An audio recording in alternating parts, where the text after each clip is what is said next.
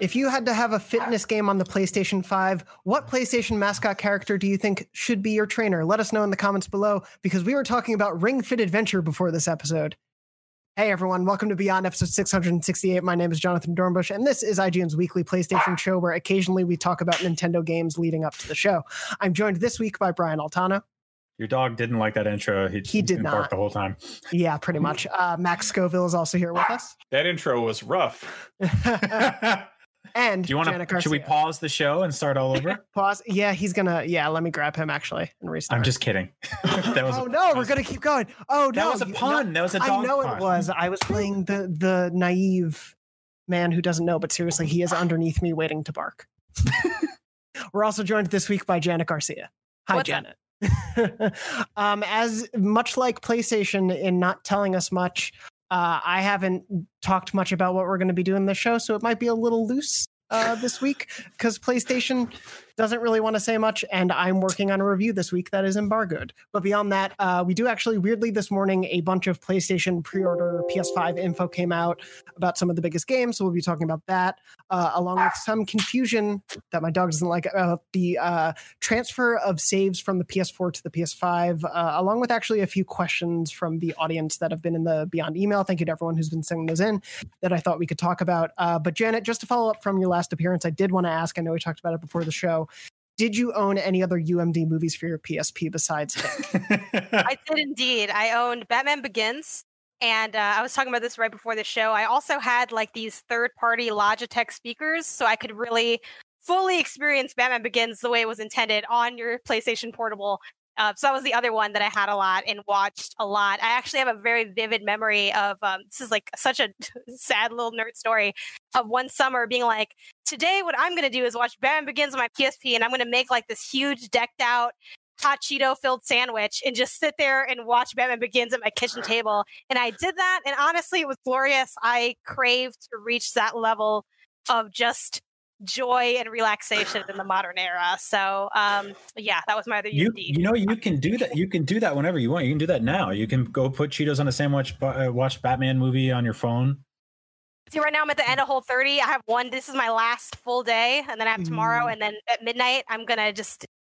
I don't know. I'm just gonna. I'm gonna have that sandwich and watch Batman Begins. Uh, actually, a great uh, a great alternative to um, Cheez-Its on Whole 30 is sand. If you eat a bunch of sand, is good. And then um, instead of watching Batman Begins, you can stare at the wall. Yeah, I found that's pretty effective. I did say one of the things on Whole 30 that I think is great is if you don't know how to cook, you will learn how to cook because if you don't cook on Whole 30, you will die. You will Yeah. quite literally die. So that has expedited my cooking quite a bit. But yeah, that's my UMD experience. you might also die a lot in an upcoming PlayStation 5 launch exclusive Demon's Souls, which is set to launch yeah. day and date with the PS5. I bring that up because we learned about the pre-order bonuses for Demon's Souls, which I'm going to bring up on my computer. But uh, I wanted to run down some of the attempts they are trying to get to uh, get people to pre-order games for PS5, which weirdly you haven't been able to do uh, up until pretty recently. You've been able to, you know, pre-order the console, maybe, uh, but other than that, the games have been hard to get. So right now, Demon's Souls, there's a digital deluxe edition. There's no physical special edition we know of right now. Uh, it comes with an exclusive weapon, the Reaper Scythe, a bunch of uh, cosmetics, a few items that it sounds like you get when you start up the game uh, in advance, um, which will help you for one run, and then you'll probably use all of them and die. Uh, and then also the original soundtrack for the game. Uh, they also revealed a few other things, like for um, what is it, Spy- Spider-Man Miles Morales, you will get uh, a few extra, you know, bonus points at the beginning of the game. You get an early unlock of the gravity well item, which is one of his uh, new power-ups that essentially allows enemies to be like sucked into this gravity well. Uh, and you also get to unlock an exclusive pre-order bonus uh, track suit DLC. Uh, it's one of two suits that'll come with the pre-order bonus. Uh, and then the other PlayStation Did 5 you say a tracksuit? it's it's T R A C K. It's like an acronym for track. Okay. Let me see if I can pull up. But not, one of just my- like a track. Not like one of my cousin's tracksuit, right? No, not so much. I mean, maybe, maybe you're 'Cause I- I would- kind of suit. I would play that. um, this isn't GTA 4, but uh, for that you get uh, they'll announce this other suit. I'm assuming it's probably something with uh, Into the Spider Verse because I, on the Spider-Man page a couple weeks ago there was a copyright for Into the Spider Verse there that mysteriously got removed. But anyway, yeah, it's uh, T R A C K as an acronym. And then last but not least, just wanted to mention also Sackboy, um, the a big adventure or whatever it's exactly called, uh, for its pre-order bonus, they are announcing a set of costumes that are PlayStation themed, uh, including uh, Deacon St. John from Days Gone, uh, Jin, favorite. Jin Sakai from Ghost of Tsushima, uh, Sam Bridges from Death Stranding, and Connor from Detroit Become Human. Why not Kratos? I don't know. Um, but so you get those, you get some avatars, you get a digital soundtrack, a digital art book.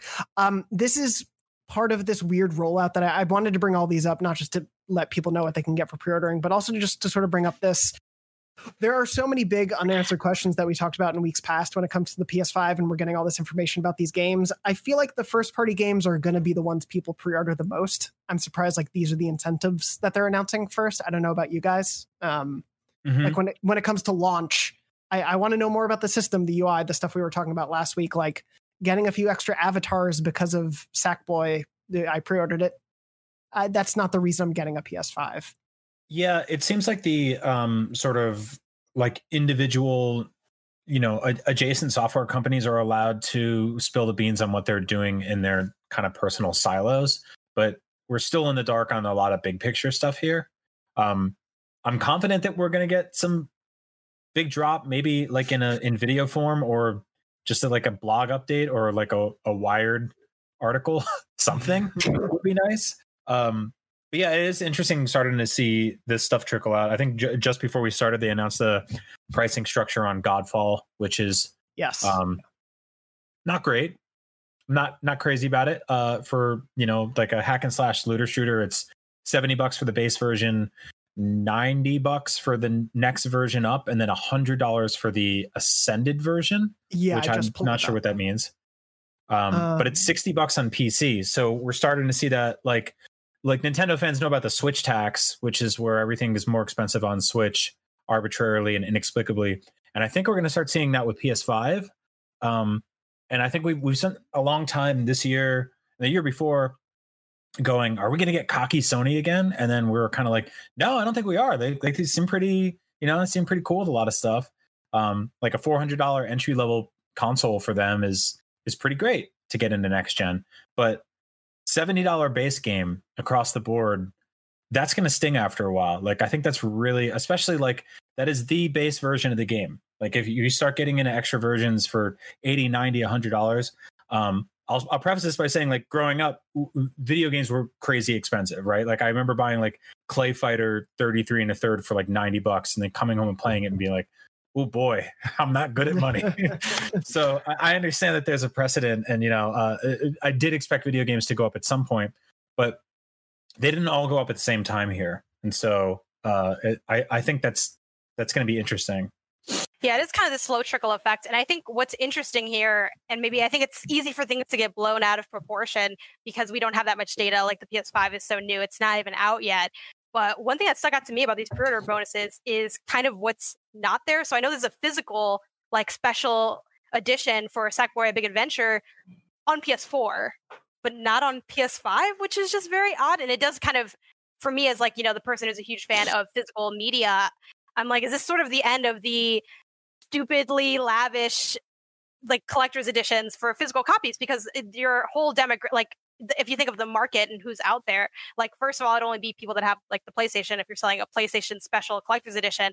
And then secondly it's only people that maybe have that physical one or maybe we'll see more. I know in the last gen we saw a lot more of collector's editions that maybe didn't even come with the game so maybe they can kind of continue that line to sort of give you those options there but i do wonder i'm like is this the end of my lavish garbage because i like No. buying my elaborate No. trash and like No, digital no way. book, I think I'm I think it's just the digital they- they know that there are more people who have PS4s, and just by that logic, that there's more people who would be able to buy that collector's edition. Um, and I think like I don't if there's you know if if there's only a handful like if there's only a small percentage of people who are shopping for this game for the PS5 version, I think just having you know the collector's edition sitting on a shelf is kind of um, somebody somebody in some marketing room probably had some very important graphs that made more sense than what I just said. But you know, Yeah, I have I have a, like a couple points of that. I have a feeling that um one this this year screwed up manufacturing for a lot of physical items in general. Um two uh th- you'll always get those because that is a really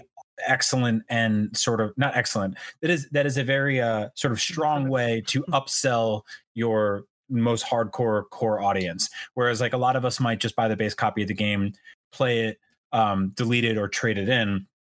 You know, what, you know what I hate fan- about those? What I re- What? I really hate is that they don't do those for Game of the Year editions. Like I Yeah. feel like it would make so much more sense for the second, like when a game is established as having as being great, like to have collectibles that come out after the fact. But the fact that it's like, hey, you can get this statue of this uh, new Assassin's Creed protagonist who you've never actually played a game about, and the game might suck, you might hate it, who knows? But you'll have this big plastic statue to go with it, and it's like. I don't know. It'd be so much more. It'd be so much more sensible if they were like, "We'll put out the regular game, and then when we do that victory lap with like the the expanded version that comes with all the bonus DLC and stuff, then do the thing where you're upselling the hell out of it and be like, here's think the, about think about like the way uh, like max the way you and i buy like you know movie merchandise right like we see an alien in the corner of a trailer of a star wars movie and we're, and they put out that toy we go oh, i want to get that toy because i bet he's going to do this this and this and you watch the movie and he's just in the corner of the movie for half a second right we're talking about um, for those of you listening, we're talking about Constable Zuvio, Yeah. who had Yes. more toys released of him than he was in frames of The Force Awakens. He was in the film for four and a half frames. when I Mhm. was at EW, uh, our like resident Star Wars reporter uh, Anthony Breznican did like a deep dive into like what the hell happened to uh, Zuvio because it was such a Mhm. like they they played him up in some of like the promo when uh, reporters went to set. Yeah, that that happens a lot in really weird ways. But Yeah. you don't get that merch as much after Yeah. a game launches. and luckily we didn't get like the I don't know. There, there wasn't like a platinum version of the Force Awakens ticket that came with a four foot statue of Zuvio. although I wish there was. that Um, would be awesome. I mean, like yeah, AMC so I think it's like a popcorn bucket. Yeah, yeah, Yeah. I mean, a big, yeah, big bucket you could flip over, use his hat as a tray. um, I think that's a big part of it, but also like looking at, uh, I keep thinking like it's gonna, it's gonna pivot more and more digital, and it is. But looking at the the sort of anecdotal numbers on the amount of allocations for the physical versus digital versions of PS5, I think I think they're going to be selling discs for a long time, even even during COVID, even when people don't want to go to stores and stuff like that, even when downloading's easier. So I think you're going to see those things. I don't know if you usually see those a lot around launch titles in general. You know, I think that like once the generation gets cooking a little bit, you'll see it. But also like, I don't know. I feel like Demon's Souls would have been a really strong one for something like that because that's a known quantity. It's a remake. It's part of a beloved genre with you know a huge fan base um you you would think you would you would see a lot a lot more of a sort of robust like physical rollout for that one but um it's kind of a bummer i i don't so- i don't see that for sackboy though So looking at this, we are also operating under a very stupid assumption. This is this is absolutely not a collector's edition. This is a special edition for children. Right. Like this is totally for for like I think it's easy to sort of we're all sort of talking about you know toys for grown-ups in a sense. This is just straight up for like oh you want to give a kid a video game but also like you know a stuffed animal. Like here's a plushie of Sackboy. Whereas we're like you know That's what I collector want. yeah yeah I do want Yeah. that Sackboy plushie, but Right? yeah, and I, it's like- also, just one really quick thing. Ahead. Can we Yeah. mention how um, you know, we have these characters who are like skins in Sackboy Big Adventure, and there's Sam Bridges. And there's also a sack BB inside of the case. That's I all hate I it. wanted to draw attention to. I I the, the Deacon St. John one specifically just really upsets me because he's just like I, that dude's like he's like wears so many like ragged like ragged pieces of denim and he's all covered in blood and he's like looking for his dead wife or whatever and it just makes me sad for Sackboy. or is she? is she? I don't Sarah remember was her what. name, right? Whatever. He's Yeah. he's real he's real wrought up about something. And I'm I don't know. I I am transfixed on the sack BB right now. Actually, Right? That What a is- that is incredible. I know it's, he's, It's he's sort of like the or it's sort of like the proto funko pop right it does it does Yeah. does the sack family predate Funko- everything I think the Sack family does. i don't Sorry. say Don't Sack say it again. family I What think it came- does what came first, Pop. the sack or the funk? We'll find out. um, anyway, wrapped up in all of this, one other thing I did want to mention because you know we are talking about obviously wrapped up in the sack wrapped up into in this weird sack of information is um, info on another PlayStation 5 launch exclusive that I wanted to bring up because it's not a game we've really talked about on the show. It's not a game Sony has talked about much, but again, it is a launch day PS5 first party published uh, exclusive called Destruction All Stars, which you maybe saw in the June premiere. Uh, and since then, there's been like snippets of gameplay. They finally put out a bunch of information on the game. Uh, they put out uh, here's the full roster of characters, you know, who are all new to this franchise. Here's some of the digital deluxe edition content, all these things. That game is a $70 full price launch title. Um, and I guess I, I don't know, like, has this game at all registered for any of you? Because for me, it's like it could potentially be great. It could potentially be like a Rocket League, Twisted Metal esque fun multiplayer thing. But I just, I don't know what function it serves as a $70 launch. I am I am shocked that it is a $70 game because it seems to lean pretty heavily on multiplayer and it just seems like especially when you're looking at you know the the massively popular uh, free to play multiplayer games that have like huge active player bases that you would be like yeah here's let's throw our hat into the ring and it's 70 but it's a $70 hat who wants it you know and it's like you can just install Fortnite at launch like Yeah. I don't know I, I think the game looks awesome I actually am really curious about it but it's just I, I'm I was expecting it to be uh at most budget priced, which I realize is a totally entitled thing to say, but at the same time, I also if I wouldn't have batted an eyelash if you told me when it was first announced that Apex Legends was a sixty dollar game, you know? Right. Right. Yeah. Um. To me, like from what I've seen of it, it, it totally looks like uh, you know, uh, like a very competent, fun launch window game that you would buy uh, uh, around you know a, a new console. It feels like something you would have seen around the Nintendo Wii. Honestly, like it's this sort of just like fun, almost family friendly game. Um. Not not necessarily mindless, but arcadey. Um, and I respect that. But I'm with Max. I like I, if this is going to live and die by its multiplayer. I, I do find the pricing kind of peculiar, especially because it is going um, alongside all these like juggernauts. Mm-hmm. Um, which I think, in terms of like fleshing out the launch, that's a good idea. Um, but I, I'm not sure. I, the thing is, like, I've always been more of an action figure kid than like a car kid, and so for me, like, if I was a kid, I'd be like Spider Man, and then I'd trick my parents into getting Dark Souls or you know uh, Demon's Souls Demon's Souls. um, and then I'd you know maybe put like put that di- put that disc in the box of like the Lion King or something, so they didn't know what I had. But um, for this for this game, this is definitely like uh, it it services a different type of audience than I think like any of us are. Um, but I think maybe it would have been smarter to make it sort of like cheaper or free to play uh, you know but in terms of like fleshing out the launch i i think it's it's a good thing to have it, it seems like this is the kind of game like if they had waited a month after the launch when like people had beaten the orig- uh, initial rush of games and they were looking for something new they may, maybe would have jumped on Mhm. this like as for launch i do think it's going to get uh, uh, trampled a little bit I think do we know is if actually it's- like the oh go ahead Max. No, you go ahead. Um, I think it's actually kind of a good time to put something like this out because I think, to me, it's sort of the opposite perspective that Brian has. If it was a little bit later, you know, by then there's more stuff to sort of play, and you kind of it's like a little bit more of a known quantity. But I know for a fact that just remembering how I was at the Switch launch, I was just playing stuff like going deep into stuff that I normally wouldn't spend as much time on. Like Mhm. um, Fast RMX got a whole bunch of attention, like on NBC, and it's still a really great game. I love that game. But it was also 20 bucks at launch that's Yeah. true too. I think price does definitely pair, play a role, and it's always better for it to be cheaper. Like we criticize Nintendo a lot for not making 1-2-Switch a pack-in game. Um, obviously, we don't really know like all the business details behind this and whether or not it's a good decision or not. It's a little surprising to see it at, at full price, but at the same time, I think it would make sense for Sony to be mindful of putting too many games at like this kind of discounted price because then it sort of ends up setting the precedent where every time a game comes out, we're going to have this Mm. conversation of price. And I do True. think, besides the fact that that's ultimately like some level of, redu- of a reductive conversation to have, it's a conversation that ultimately drives away from this idea of is the game fun and like just kind of Mhm. positive marketing around it.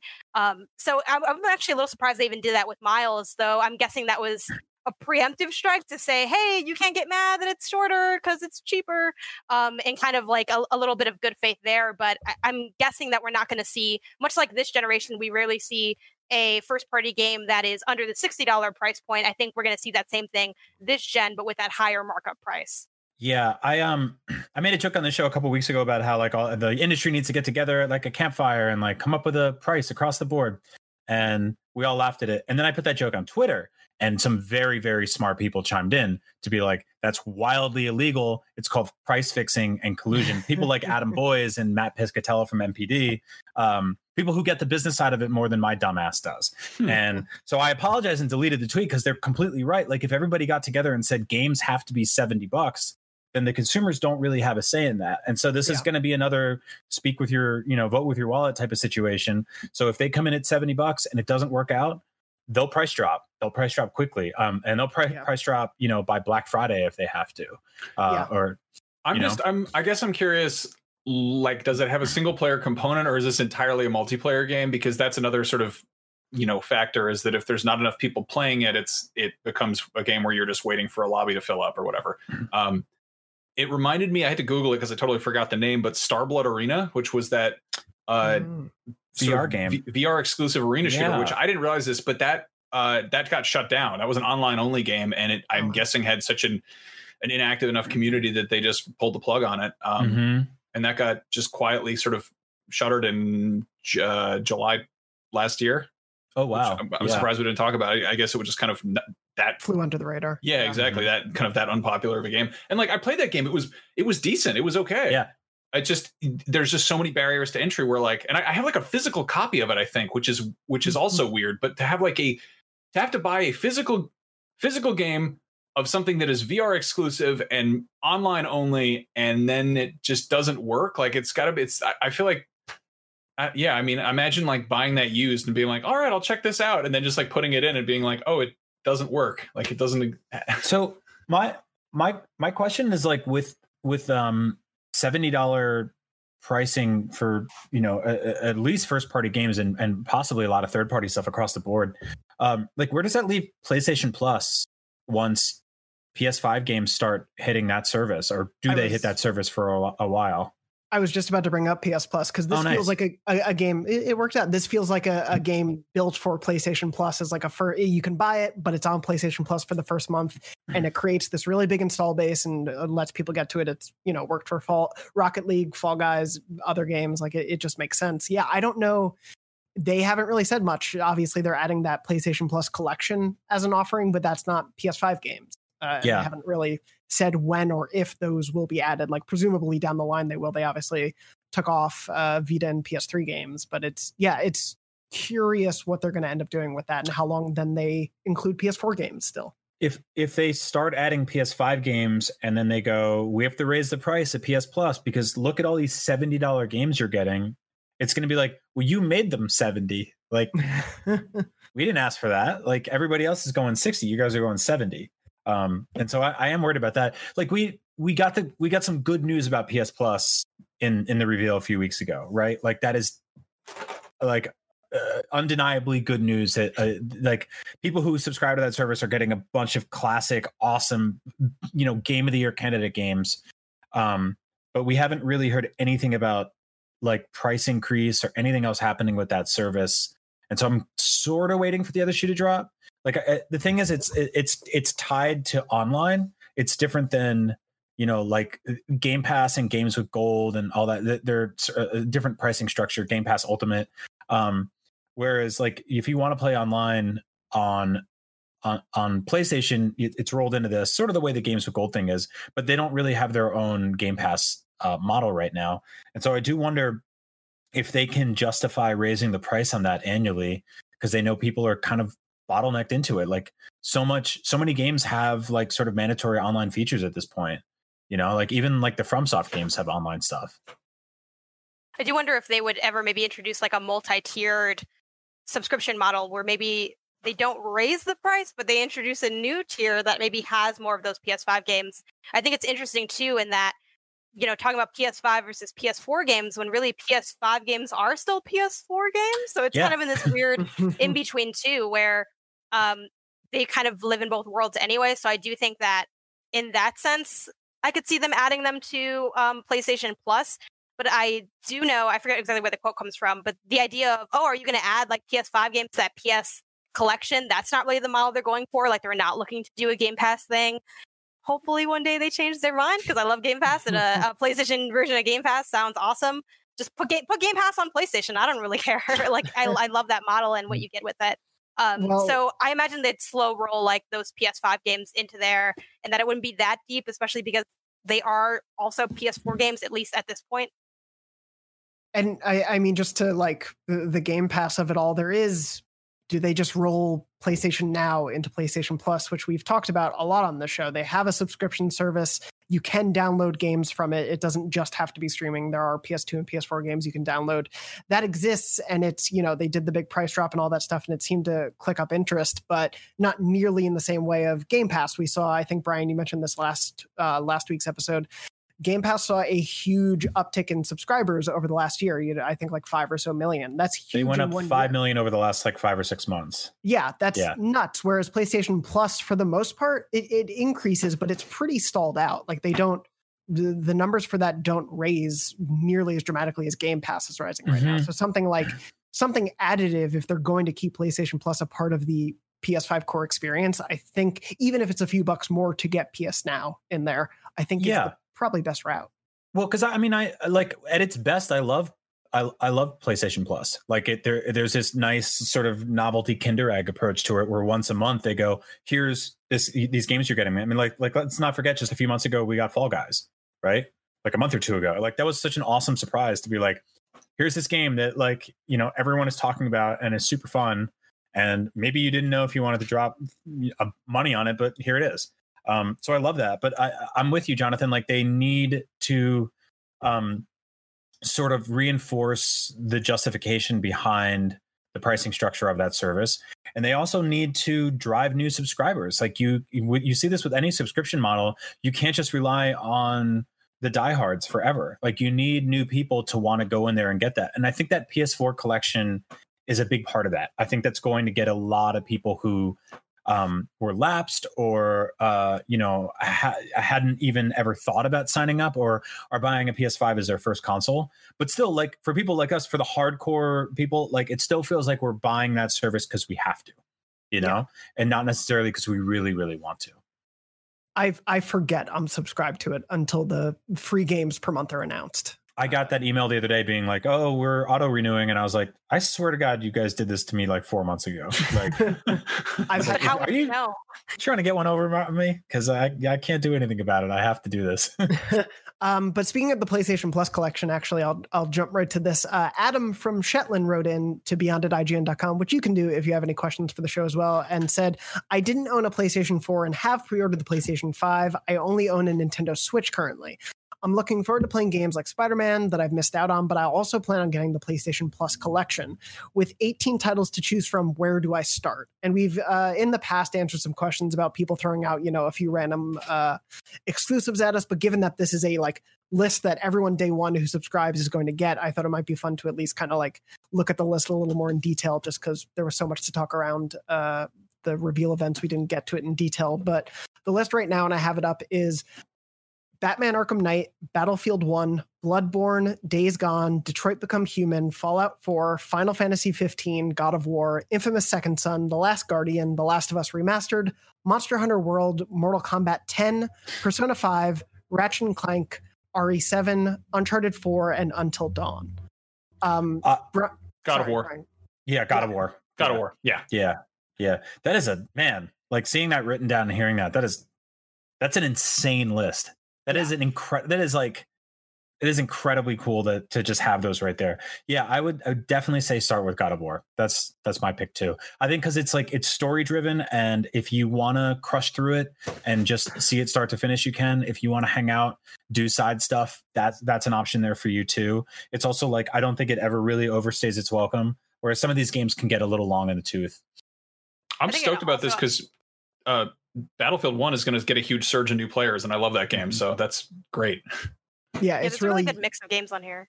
Mhm. Yeah, Jen, I was going to ask you which, because obviously bo- both the boys said God of War immediately. What Yeah. about you? Everyone's like God of War. I'm like, oh shoot, there was a right answer. That's all I was gonna say.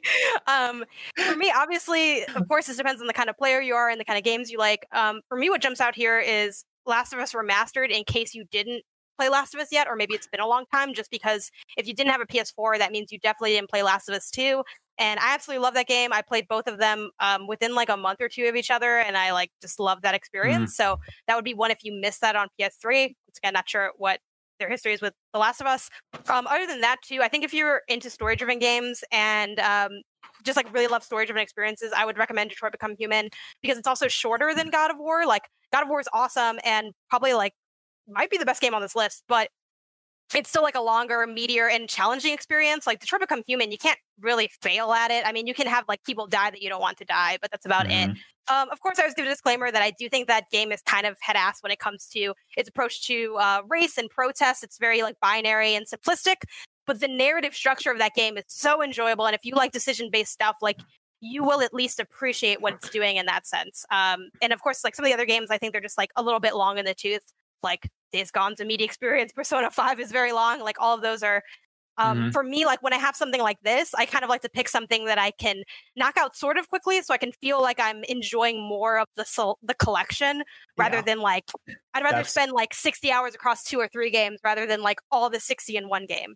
exactly why I didn't just go Bloodborne because I Mhm. like I don't know where that could go for you. Like you could that could consume your life for months, or it could be like you could have the worst afternoon and then never want to play a video game again because you feel horrible. Um, or a mix of both, which I think is what it was designed to do. Um, but do do get there eventually, please, because you will enjoy it as you've But heard that- before on this show. that was what I was gonna say about a, a lot of this list. Is there there are some great like shorter experiences and stuff like uh, again on the choice side of things. If you want something a little um, sillier, Until Dawn is a good way to go there too. But um, Ratchet and Clank and RE7, if you're interested in those, probably wait and kind of align with when the sequels are going to come out in you know Hmm. early twenty. I still haven't played RE7, so I'm stoked that's on here. I'll really? get a chance oh, to jump it's in there. so good. yeah, It's I'm so trying to good. think what.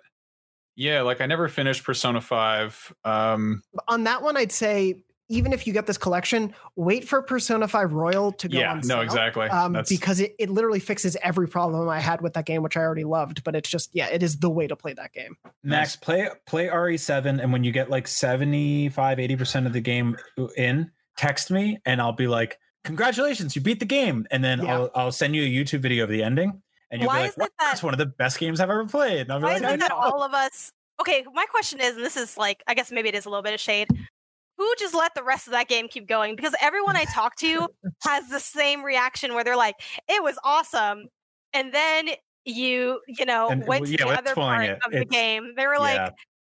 Like they had such like a it's so funny too because in a weird way like i played with a friend who like loved resident evil and has played like pretty much like all of those games to some extent. This is my first one and she was kind of pointing out oh this thing's very resident evil or this thing's very different from resident evil and it's just kind of a new experience for me and she's like that ending bit felt very classically resident evil but in a Yes. bad way.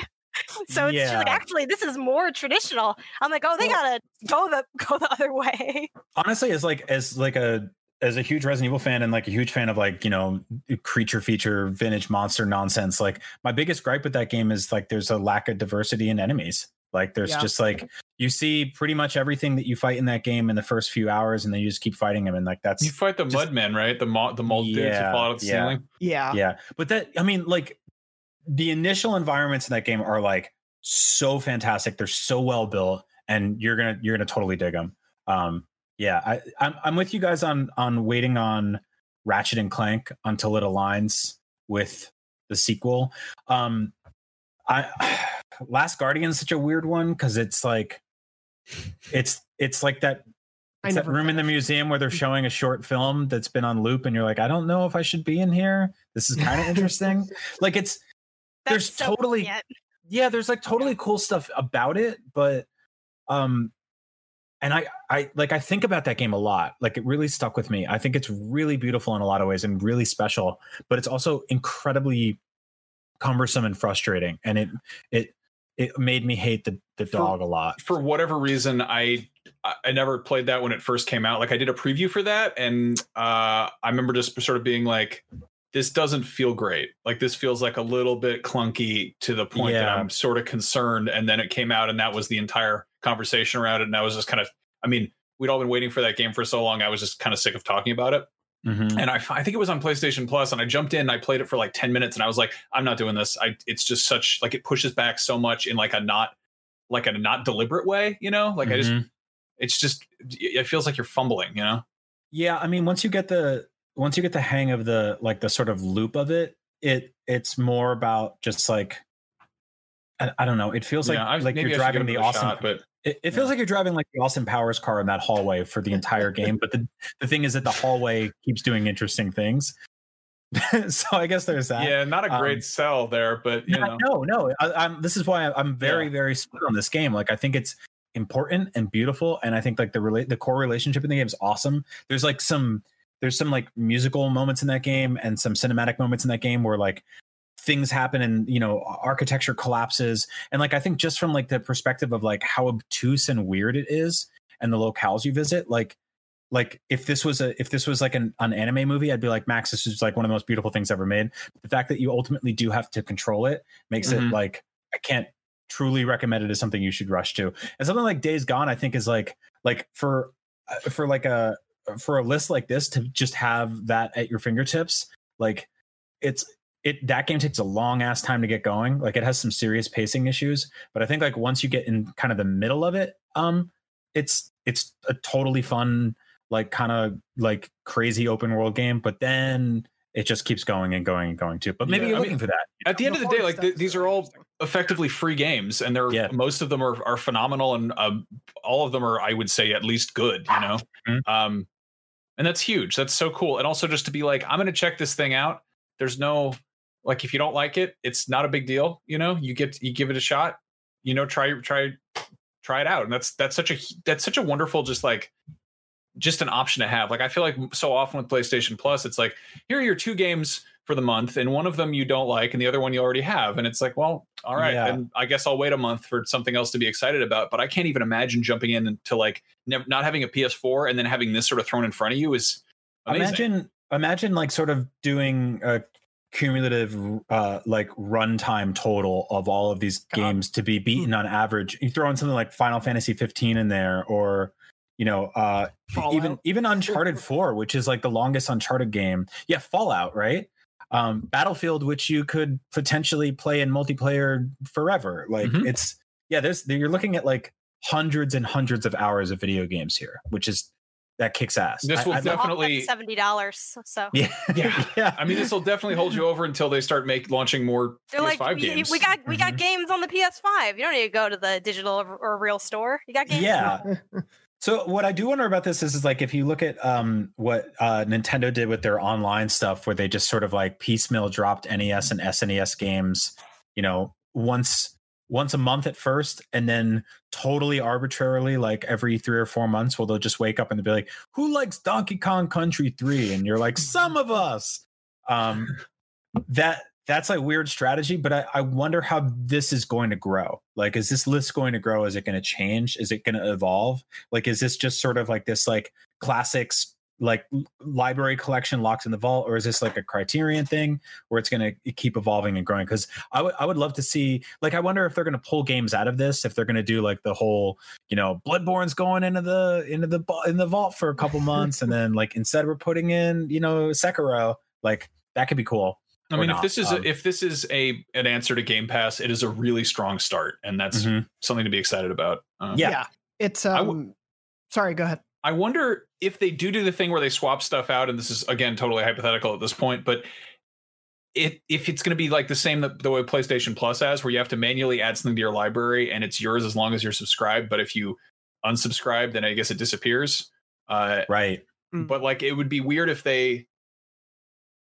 Yeah, I mean, I, I guess that I guess I start answering my own question. It's just it would. I imagine it would suck if you had you know, if you had a, a limited amount of PlayStation Plus subscription, like if you had like a you know three month pass or something, and you got like a hefty way through Bloodborne, and then it just disappeared, and it was like you don't own that anymore, you don't get it. like, Uh, sorry. this, I mean, this is the problem on Game Pass a lot too, and like what they're they're they're pretty good on that service on on being like this is going away. Mm. Um, like the the I like, and you see this on Netflix too. uh, And they they kind of hide that information. You have to go like seek it out. But that's why people were like losing their minds when they're like, The Office is leaving Netflix, and it's like, guys, you've had like forty years to watch this show. Like, you know, What if I want to watch Get- the dinner party again? Yeah, you I don't Put pirate it. through. Yeah. You know what- or sign up for about- Go watch Peacock. Peacock. Yeah. what's hilarious about stuff leaving Game Pass is, and I'm sure I'm not alone in this this uh, sad shame spiral of Game Pass and not using it.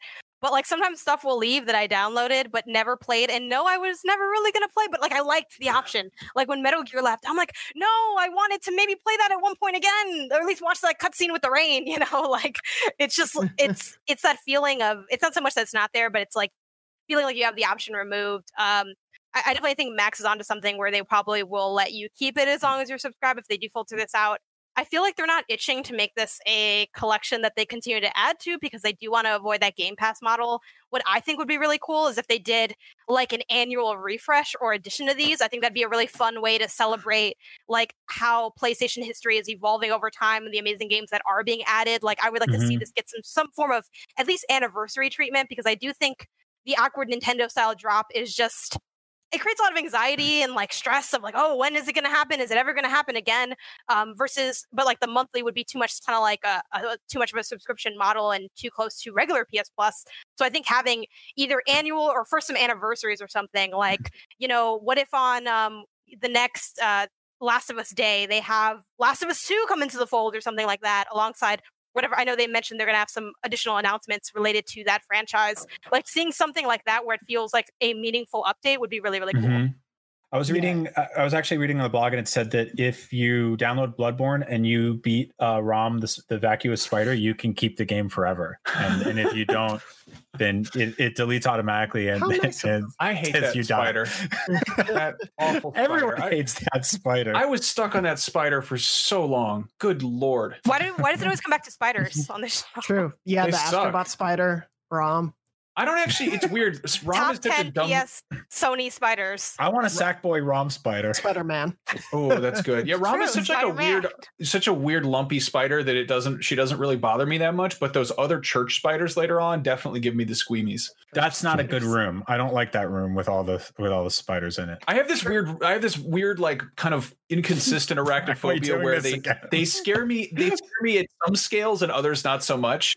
Like like a spider that's like big enough to crush a city. I'm like, that's fine. I don't care. That's not a big deal. But like a spider that's the size of a dog, I'm like, oh no. Mm. Or like, a, Yeah. like You should, that- you should play big-ass- Metro Exodus. That has some good dog-sized spiders in it. I'll Metro, actually like if, if specifically, there was that trailer for the second Metro they had at E3 where it had a spider running across the gas mask in it, and I like I like threw my laptop and like walked out of the room. I was like, I can't. I'm not. I'm never playing that game because that is the grossest grossest thing. Because that and If- that's like a good old hand sized like wolf spider. That's too. if I see a, a spider in my apartment, like I'll, I'll I'll throw it out the window. But if I see an ant, I'll kill it because I don't ever feel like anyone's like, oh, we, we don't have enough ants. You know, like that's just it's and that's probably like that's there's definitely like an inherent bias there. I just feel like spiders are putting in more work. You know, and even though an ant is lifting fifty times its own weight, it's just it seems like this. There's more of them, so It's still not a lot of more weight. justifiable to kill. This is horrible. That's borderline genocide, but this is just the way my brain works. I'm sorry. Let's talk about anything other than the insects. yeah, I don't know why we're talking. I'm sorry. I, I don't. You it's- guys did. You don't know why. You We, did so we got, You we got off with the dog bark, and it's all downhill from there. We uh, started Hey, talking about Ring Fit Adventure. Rom, Rom, the Rom the Sackua Spider Sackboy ah. remix. Anyway, I, I do just want to say the phrase church spider sounds like the name you would give a bunch of old women at church who like plan, plan all the events, but also are like the gossips at church who talk down about everyone when you're not around. Pipe down, you old church spider. Uh, that's what uh, Beyond listeners now are. You're the church spiders. Uh, I do. I love doing this show with you guys. God damn it. Uh, I, I do want to move on to actually, we did get a couple other questions that relate to some PS5 stuff that's sort of been up for debate right now. Um, one of the things that uh, Philip wrote in to beyond at IGN.com and said, with PS5 confirmed to run most of the 4,000 plus PS4 games through its backwards compatibility, do we know if we will be able to carry over PS4 saves through to PS5 via either PlayStation Plus cloud saves or USB? I wouldn't want to lose the hours of gameplay I've put into every experience of this generation. Generation and Andrew asked the same. Largely, my question is about backward compatibility. I know they said PS4 games will be playable, but do we know if save files will be able to be ported over like Xbox does? I am still trying to finish Persona 5, and I'm terrified if I sell my PS4, I'll have to start over. And that that seems like a big thing we should know. This Tell so us. Tell us I- now. I will say we reached out like I I got these questions into Beyond and we've reached out to PlayStation as of the time we're recording this. They haven't responded. They might afterward. They said they're looking into things but we don't have this as a, a question. And in the same week when Xbox is showing a lot of features of like how backward compatibility works and how all this stuff works it's one of those lingering like oh yeah. I like What- it no, seems like it what- should be obvious. when Xbox is sending Xboxes to people to play with and look at and do stuff with, Sony, we don't even know how much usable space is on the hard drive or if save files work. Like, I'm convinced that the PS5 is still just a render. Like I don't think no, I'm Like, screwing are you with you. sure we But made that monstrosity? No. yeah, no, it's it's like I I'm one of the people that wants to trade in my PS4 to offset the price of my PS5. You know, Can we, Like, uh, I'm- Can we Like, talk I- about the the annoying news, the really the really frustrating news that I'm really the only one directly of, upset by in this group? Yes. Yakuza? boys. So Yes. Yakuza, that beloved series, which I has thought it'd be the remote. seven, it has seven games that came to PlayStation 4 first, is going to be a day one, a day one Xbox Series X game, and it's coming to PS5 in F word March. What the what the hell? And apparently, the PS4 saves don't migrate over for the PS5 version. What the f- As like the head of the Yakuza fan community, is this gonna move players over to Xbox? so there's there's Wait, two but there's I, I will I will say this, and I said this last time, and I'll say it again for the people clipping out this one part to bu- to be like Sony ponies cry over exclusives. Um, Strong headline. yeah, you like if if you've ever been excited about exclusive game coming to PS5. This is what you deserve. like this is where we are. This is Yeah. like this is No, no, so- stupid so- land, this land grab, this monopoly game happening all the time. So what's This no what's it annoying is. about this is it is going to be a day one game on PlayStation 4. So you can play the PS4 game. It's which also by the way, it's been out on PS4 for like a year and a half now. So Mhm. don't Google it because you'll have it spoiled for you like I did before interviewing George Takei. Um, but uh We've all so been this there. is this is You know how it is. Um this Fans this at home know. Yeah. yeah, you know, just that Max, feeling when you're of the about to interview George Like, you know how Takei. it goes. Yeah, I Um, remember uh, Leonard Nimoy screwed up a boy in his blob for me once. I was very cross. um so no like to go back to the, the exclusivity thing like i don't i'm i'm happy that more people are able to play a yakuza game i am extremely annoyed that i don't know where to play this now like because i presumably will start on ps4 but this is a hefty game this is a large rpg i would like to play it on playstation 5 but the fact that the save doesn't carry over means that i'm like where do i i don't know how to go like i don't want to be playing my ps4 I I'm guessing I can't play the PS4 version on PS5, or can I? I don't know that. Yeah. Uh, what's the Whereas di- you know guess- on Xbox it, it'll it'll carry over. yeah, yeah. And the, Yeah, the weirdest yeah, yeah. thing, the weirdest thing here is I'm this bothers me for for one of two reasons, and I'm not sure which it is. Either either this means that the PlayStation 5 is conceivably trickier to develop for than the Series X is, which I, I mean I, I'm getting sort of deja vu with the with the like we've heard all about how special the new hard drive is and how it's cutting edge and all that, and I'm just sort of getting There's Just- actually been like eh tons tons of anecdotes about how easy it is to develop for PS5. So that's okay. Can, you can Okay, it- I don't so think we're going to get like a we're not going to get a Skyrim situation where you have to leave all your swords in the room before you walk through a door. Yeah, I hope. I mean, guy I hope that's not the case. I heard. I saw like one one headline rumbling about that. The other case is that Microsoft just drove a dump truck full of money up to the uh, up to Sega's house and was like, "Yeah, give us the uh, timed exclusivity." Which, I mean, that's cool. I guess it's just sort of weird because it's such a it, it's a franchise that's like so firmly Sony. Like it was Yeah.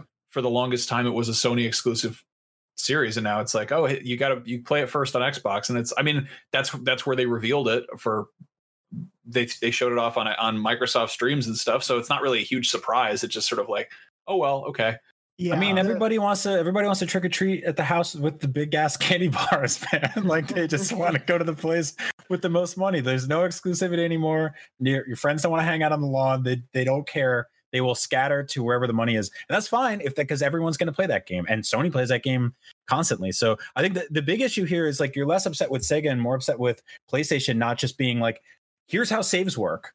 Yeah. Like yeah no just- exactly. the the biggest thing for me is like on the development note I, I have heard those anecdotes and everything from devs about the ps5 being easy to develop for but i think the the disconnect i'm seeing at least with yakuza versus we know spider-man miles morales saves will carry over. We know uh, assassin's creed saves will carry over. I believe a few games have announced they will.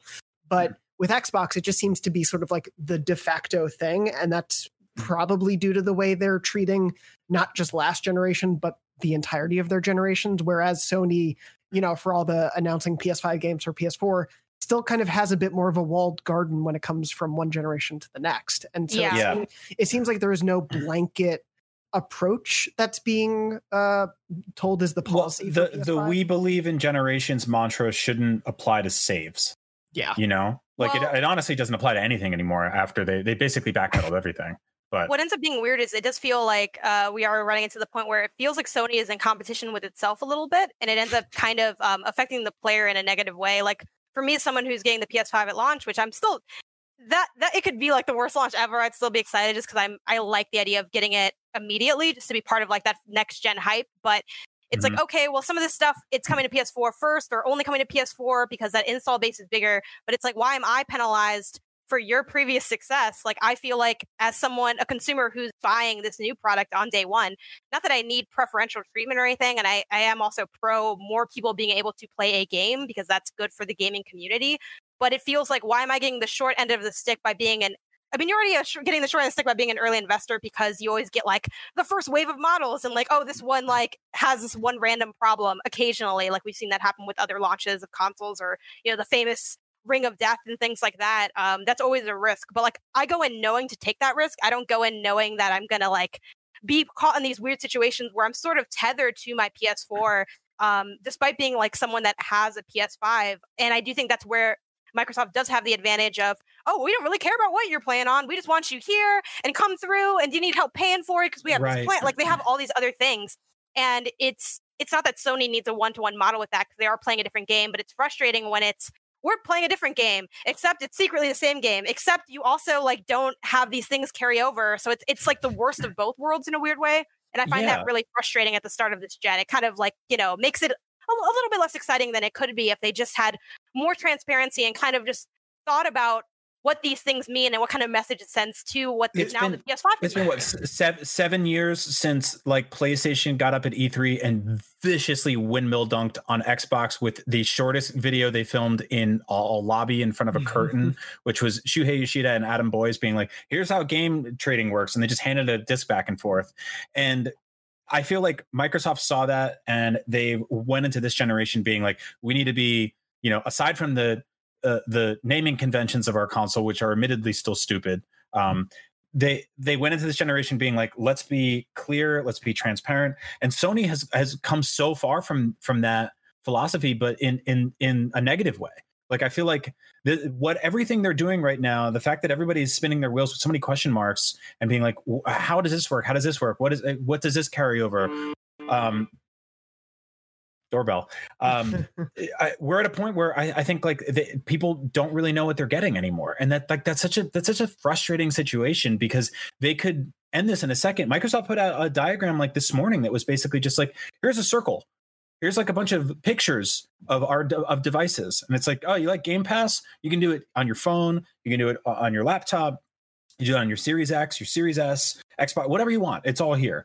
Um, and then with Sony, we're just like hey if I if I start a game on PS4, but it takes 100 hours and I play 30 of it, do I have to play that all over again? And they're like, please be excited for PS5. More pre orders will be available soon. Well- Just kidding. But like also, I guess I'm we, we we don't even have a straight answer about like backwards compatibility. So like if I start playing Yakuza Like a Dragon on PS4 and then th- then I play the PS4 version on PS5, does it load faster? does it look better or do I have to wait for the PS5 version to do that? Like I don't I don't know. And I can't use the same save files. It's just like I don't I guess I.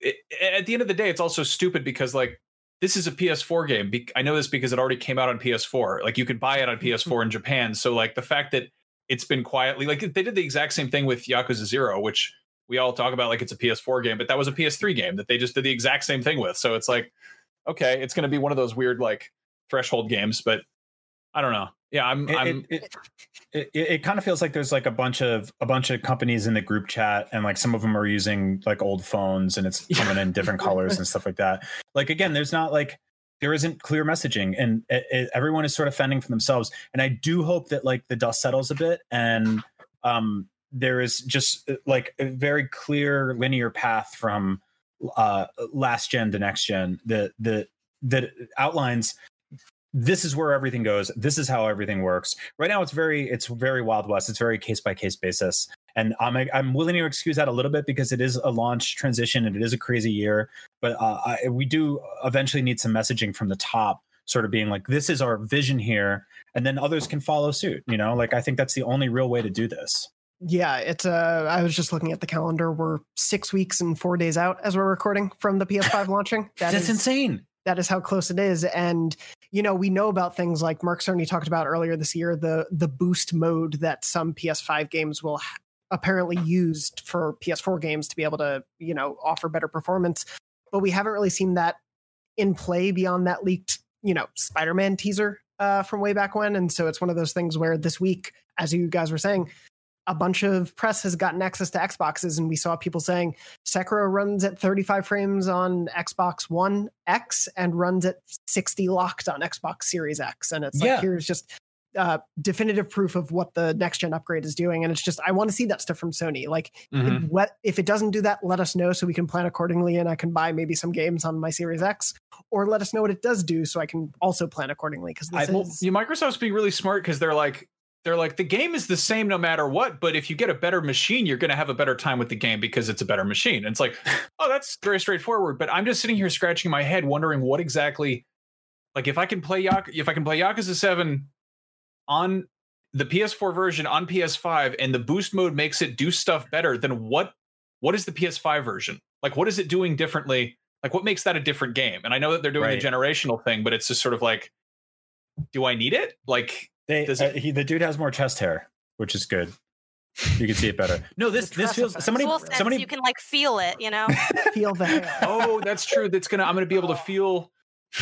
the- Right? the Yeah, talking cr- Don't finish that crawfish or whatever. yeah. No, uh, somebody the spider somebody pointed this out um, on Twitter recently. It, like somebody replied to me talking about this because I was like venting my frustrations about this stuff, and um, and they said like this the PS5 kind of feels like backing a Kickstarter, and I was like, yeah, like we gave them our money and now we wait, and every now and then you might get an email being like, good news, we uh we finished the one of the controller cables and you're like it's not what i'm looking for right now. Like i need some real concrete info here.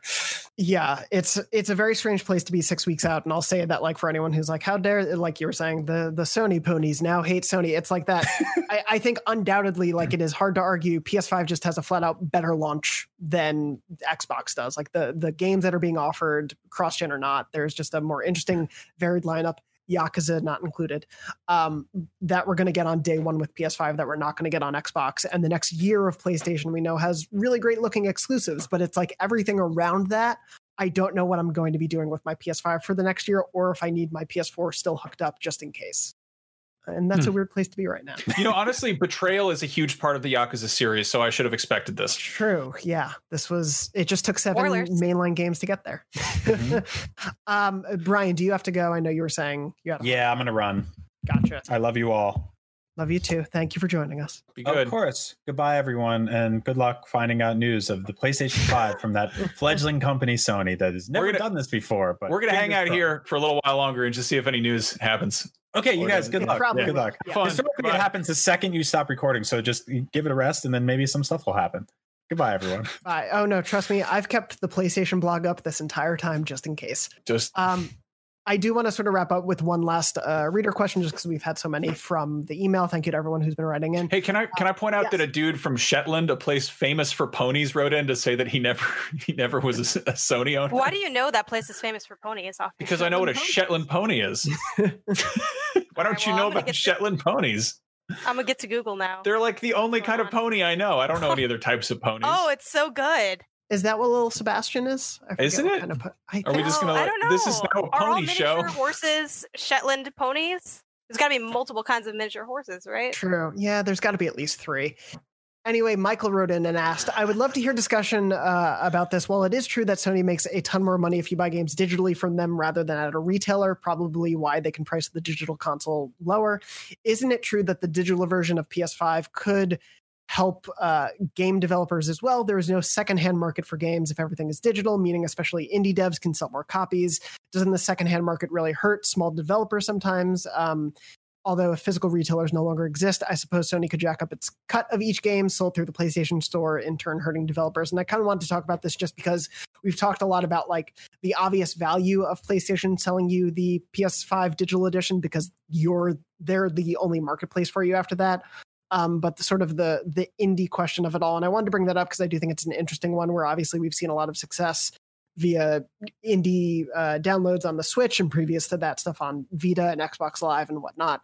Um, I wanted to preface this by saying at least a lot of indie games don't have physical releases, or if they do, they are limited run uh, releases. So a, a lot of indie devs aren't necessarily impacted by that physical market directly, but yeah, that physical market, the secondhand market and everything does affect the industry at large. I think. Uh, Janet, I what do you think about this? Yeah, I, I'm really glad you brought that up because I do think, in that sense, the framing of this becomes a little bit less relevant because the idea of small indie developers being like hurt by physical releases. It's like if you can have a physical releases as an indie developer, that's pretty cool because it probably means that your game has a certain level of success, that you have like a fan base that sort of warrants that, or you have a publisher that's willing to pick up and support you in doing that physical release. I do think it's um, worth mentioning that even if it's not a physical benefit or a, a financial benefits, you have like your physical copy out there and people can rent it or sell it or trade it in. There's still the benefit of it having shelf space and people seeing it and it having a presence in that way or like also like that level of word of mouth marketing and more people playing more people playing your game is always a good thing. Obviously you want to make money off of that. You don't want people stealing the game and all these other kind of nefarious practices but generally someone did buy that game to some degree so you are still getting some level of financial benefit and there is still like you kind of have to in terms of any business weigh the benefits and cons of doing these different deals and that's true even in the digital sense. I mean I think the idea of simplifying it to digital is automatically better for developers kind of negates all the different pricing models we've seen, whether that's on Steam, whether that's a Game Pass deal. Should you have your game free on like PlayStation? Will you get X amount of dollars up front, or you have this, but then are they going to support the server costs that's going to cost for you to be able to actually operate and have your game be successful if you do get a certain amount of growth? Like there's all these different deals, and I think um, as much as I can't speak in depth to these things, there it's more than just you have your digital deals and your physical deals, and the digital ones make more money because there's so much nuance as digital space evolves. And I think it's going to evolve even more as we're going into next gen, as we're getting like Stadia and Luna and all these other players kind of coming in to see how you're going to go about selling your game in that way. Um, I think digital is becoming a lot more complex than it used to be.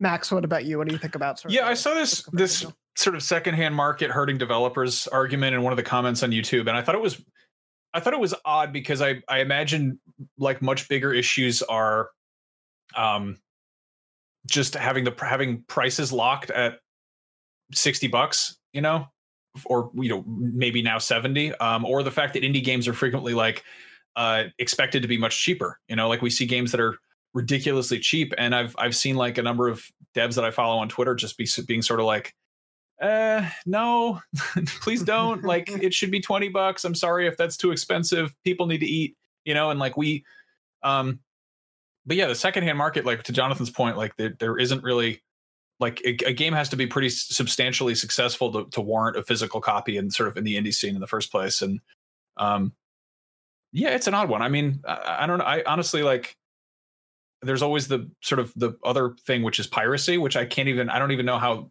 like I feel like you don't hear about that as much. It's obviously still a thing, but um, you know, I think distribution platforms have gotten a little bit more a little more airtight and we all, you know, we all hate intrusive DRM, but like that keeps mm-hmm. people from stealing games. So yeah, uh, it's it's yeah, it's a weird one. I don't know. Yeah, no, the the price point thing is a really good point. It's something I know that Tom Marks has talked a lot about, where it is that like discrepancy of games are sixty, maybe now seventy, and indie games can be perceived as too expensive when they're twenty bucks, and it's like find a game that uh, like there are not many AAA games, uh, you know, outside of the obvious ones like Skyrim and Fallout and whatnot that maybe offer as many hours of play as something like Hollow Knight if you play every bit of it. Like there are indie games that are dozens and dozens of hours of really, really great imaginative gameplay that cost twenty or fifteen bucks, but to a mass audience, sometimes they think it's too expensive. And so I, th- I, think that's the the notion that indie games have to have this race to the bottom of cheapness. I think is the biggest concern for them over the physicals. And market. the other uh, issue is, of course, digital storefronts are just it's a huge competition to try to get your get your stuff front page promotion or get any kind of traction because there's you know you see like just how many how many games actually come out. Like I mean, looking at looking at Steam. Yeah. Like the amount of games that just get churned out, and there's like tons and tons of garbage there. Um, yeah, I mean, like I was I was looking into this. I was trying to figure out how many how many games come out a year, and it's something like it's you know it's in the thousands, and we talk about you know maybe a few dozen. Yeah, yeah. I mean, even in this next week, Crash Bandicoot and Star Wars Squadrons come out on Friday on PS4 and Xbox, they'll probably take the top spots in the PlayStation store and the Xbox store for the next week. There's a really, really cool looking RPG I want to play next week called Ikenfell that's coming out. Uh, that's this like 8 bit uh, RPG about kids at a magic school, and it's been in development from this one dev for like four or five years. And the cool, I was reading about it, it has this cool feature where if you buy it, J.K. Rowling doesn't get any of your money. Yeah, it's a really it's a really great benefit. Uh, It's going to be other- huge going into the next. Yeah, uh, that's going to be the the one question we ask every dev. Can't wait for that era. Um, yeah, it's it, it looks great, but I don't know how much a storefront you know uh, promotion it's going to get, and if it doesn't, it's not a game that immediately grabs people like a Star Wars game, maybe. So it's it's it is definitely I think the storefronts, especially going into next gen when we haven't seen the PS5 storefront, how it's going to change is definitely a big question for how discoverability is going to be as we go into next gen. Um, but yeah, I, I know we left last week with a lot of questions, and we have even more questions now. But I think that probably is going to wrap us up. I, I do have one question uh, that I think we can answer definitively, and that is, Max, one, do you have pockets today? And if you do, what is in them? I don't. Re- I have pockets. I'm wearing little shorts. They have. I have all sorts of pockets. They're great, but I don't really use my pockets as much anymore because I don't leave the house. Yeah, But I got all sorts of great stuff around me. I've got a Mumm-Ra from Thundercats, nice. and uh, I have a, Gu- Gundam coffee mug. And uh, Yeah. there's. I could keep doing this for a while. I have a statue of of Pazuzu from The Exorcist, which I have to cover up his little penis. Oh, Um, yeah, no, I got. I could do this for hours. I got really too much stuff here. but uh, that is, of course, what Up at Noon is for. Yeah. Um, also, if you want to check out, I do a show every month. I don't know if it's a show. It's really just a video that I do every month about the games that come out in the month, and we usually put it up on the first of the month. And I did another one, surprise, for October, and uh, it might be a good way of getting your eyes on some games you might not otherwise have known were coming out because a lot of them do come out, and I try to have fun with those videos as much as possible. So For for videos that are pretty much just listicles, I do enjoy them quite a bit. You do a lot of really fun stuff with them, so I, I appreciate what you've been able to do. thank in that you, Format. thank you. Uh, anything else you want to plug as we wrap up? Um, yeah, actually, tune in on Friday. Brian and I are going to be playing Star Wars Squadrons, um, which comes out, and we're doing like a launch day stream. And I haven't touched that game, so I have no idea what to expect. But Oh, nice. uh, we're gonna. I think that's at 9:30 a.m. Pacific, and then of course, um, on Thursday at five o'clock Pacific, we're gonna do up at noon, which pretend that that title makes sense. It doesn't. it does if you're in Fiji. And uh, Janet, what about you? Anything to plug? Always just IGN guides. Use our guides, especially because we're still doing heavy support on Animal Crossing, and that's getting its update uh, tomorrow at midnight or 9 p.m. or 3 a.m. or whenever Nintendo decides to drop that. Uh, so we'll definitely have all that coverage. So if you are still looking for game help, check that out. And of course, we're having guides for all the major games. Uh, Star Wars and Crash We're gonna have guides. So uh, search IGN guides when you look up for game help stuff or IGN wikis. I hope Crash probably- Bandicoot find his dead wife. Yeah, she's or um or missing. We Who don't know. knows? We have We'll no way of out. knowing because no one finished the game. Stay tuned for the DLC where you'll definitely find out. Um, I am working on many things that are unfortunately embargoed, but I will say look out for reviews and previews for me of upcoming games you might think I might like or maybe coming to PlayStation platforms. That's about all I can say for now. Uh, but anyway, that's about wrapping things up for now when it comes to this episode. Uh, thank you, Max, and thank you, Jenna, for joining me for this episode. Thank you to Brian as well, but he's gone, so who cares?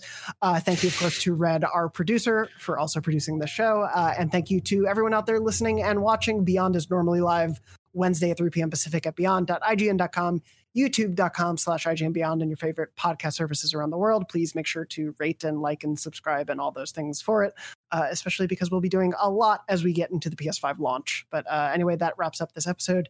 Thank you so much for listening and watching. We hope you're safe. We hope you're well. And as always, Beyond. Beyond. Beyond.